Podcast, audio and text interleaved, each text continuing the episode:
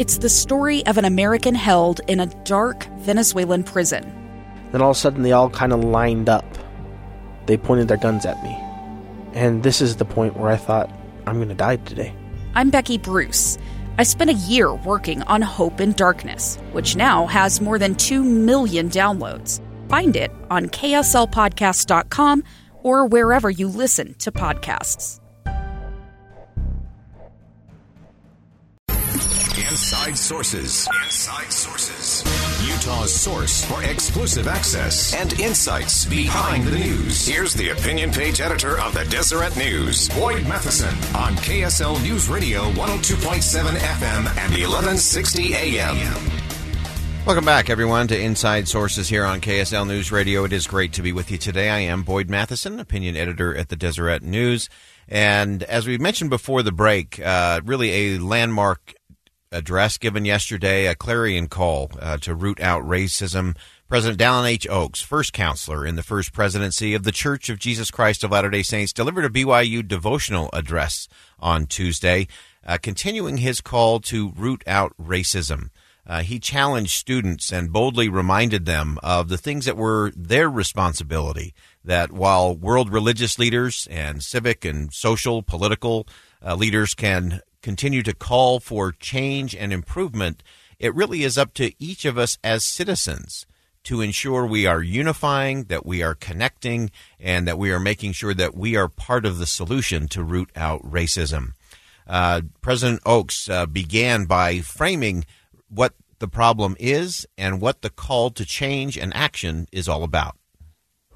I speak of the problem of racism you will recall President Nelson's great teachings in General Conference on this subject, and perhaps my own plea that Latter day Saints unite to root out racism. To do that, we must have clear thinking about how current events should be analyzed and acted upon in view of this nation's shameful history of black slavery. We need to understand how the founders postponed resolving that moral issue to obtain the ratification of the Constitution for the creation of this nation. I love the fact that he framed it in that context because there are so many lessons from history, and we live in this cancel culture world, and we need to be careful that we don't throw all the lessons out in the process. Uh, President Oaks went on to talk about some of the unrest over the uh, the summer and this cancel culture phenomenon and how we need to gain the proper perspective as to what to do about it. As the protests of last summer gained momentum and support across the country, various groups, particularly in the South, began tearing down or replacing statues of prominent figures associated with slavery. Some institutions changed names to refrain from honoring persons who had any connection with slavery. A small number of persons even took up that cry on this campus, calling for changing the name of some buildings or even the name of Brigham Young University. Many were distressed at these attempts to erase prominent figures from our history, even history that we would be pleased to change if we could. I wondered are the advocates and actors in these efforts aware of what they are attempting to erase? For reasons that every serious student of American history understands, even the Constitution of the United States is stained with concessions to slavery that were made in order to get the whole document ratified. Those textual stains were, of course, removed by the amendments following the Civil War which cost hundreds of thousands of lives throughout the North and the South. I cannot condone our now erasing all mention and honor of prominent leaders like George Washington, who established our nation and gave us our Constitution because they lived at a time with legal approvals and traditions that condoned slavery. All right. Uh, so the next thing that uh, President Oaks uh, went through in his address, again, rooting out racism, was really such a, a prominent point in this uh, really a landmark uh, address, in my view. But he talked about this whole challenge we have with history. And he references now a quote from Winston Churchill in terms of what will happen to us if we start a quarrel uh, between our past and our present. As I struggled with that question, I chanced to be reading some speeches of Winston Churchill. For many years, Churchill warned against the evils of the Nazi government in Germany. He was a minority voice, resisted or resented by many, and it blocked his political career.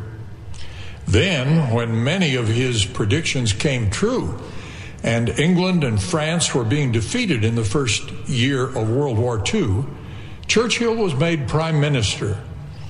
England stood fast for more than two years until the U.S. was compelled to enter the war.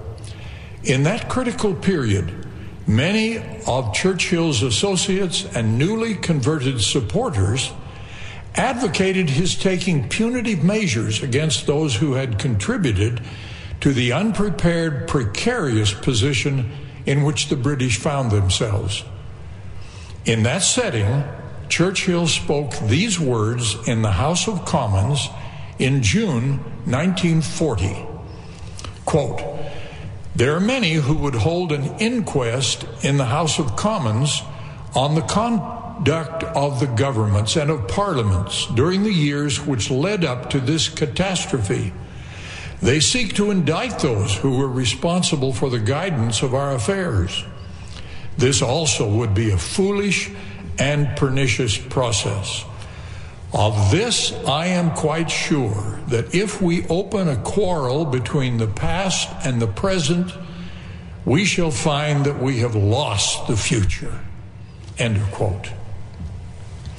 I find great wisdom in that counsel. Let us not open a quarrel between the past and the present, lest we jeopardize our attempts to improve our future. I think that is such an important thing that we cannot, we cannot uh, allow a quarrel with the past and the present uh, to jeopardize where we go in the future. Uh, that is really wise counsel uh, and really smart as we look at all kinds of issues, not just racism, but many others where we do tend to get caught in the argument between the past and the present, and often that paralyzes us and prevents us from moving forward in the future. President Oaks continued uh, down that path as to why it's so important, and then how do we actually begin to come together to make things better? This is our current state. We share our history and enjoy the advantages of our constitutional government and the prosperity of this nation. The predecessors of many Americans of different backgrounds made great sacrifices to establish this nation. Whatever those sacrifices of freedom, property, or even life, let us now honor them for what they have done for us and forego quarreling over the past. Ours is the duty to unite and improve the future we will share. Cries for help should be heard. And in this setting, there are three obvious helps inspiration, education, and clear thinking. That combination is surely to be preferred over symbolic actions that accomplish nothing but a bow to the cause of political correctness. So it is uh, our duty. Uh, it's for us uh, to unite. It's for us to make sure that uh, cries for help are heard uh, that we use inspiration, education, and clear thinking. That combination is what can actually move things forward in a significant way. Uh, President Oaks went on to uh, talk through what racism really is at its core and the call to do and become better. Now I speak of the subject that commands our attention racism. Dictionaries typically define racism as involving the idea that one's own race is superior to others and has the right to rule over them. This idea has led to many racist laws and administrative policies. With this background, I was thrilled to hear President Nelson include a powerful doctrinal condemnation of racism and prejudice in his talk at General Conference. He said, quote, I grieve that our black brothers and sisters the world over are enduring the pains of racism and prejudice. End of quote. That was his focus, but he expanded its impact by teaching this principle, quote, God does not love one race more than another, end of quote. Thus, we condemn racism by any group toward any other group worldwide. President Nelson emphasized that point by saying, quote, favor or disfavor with God is dependent upon your devotion to God and his commandments and not the color of your skin, end of quote.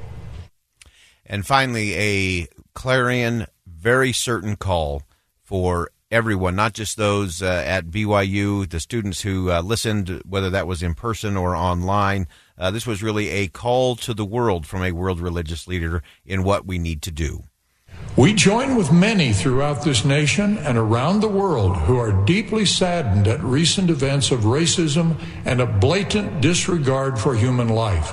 We abhor the reality that some would deny others respect and the most basic freedoms because of the color of his or her skin.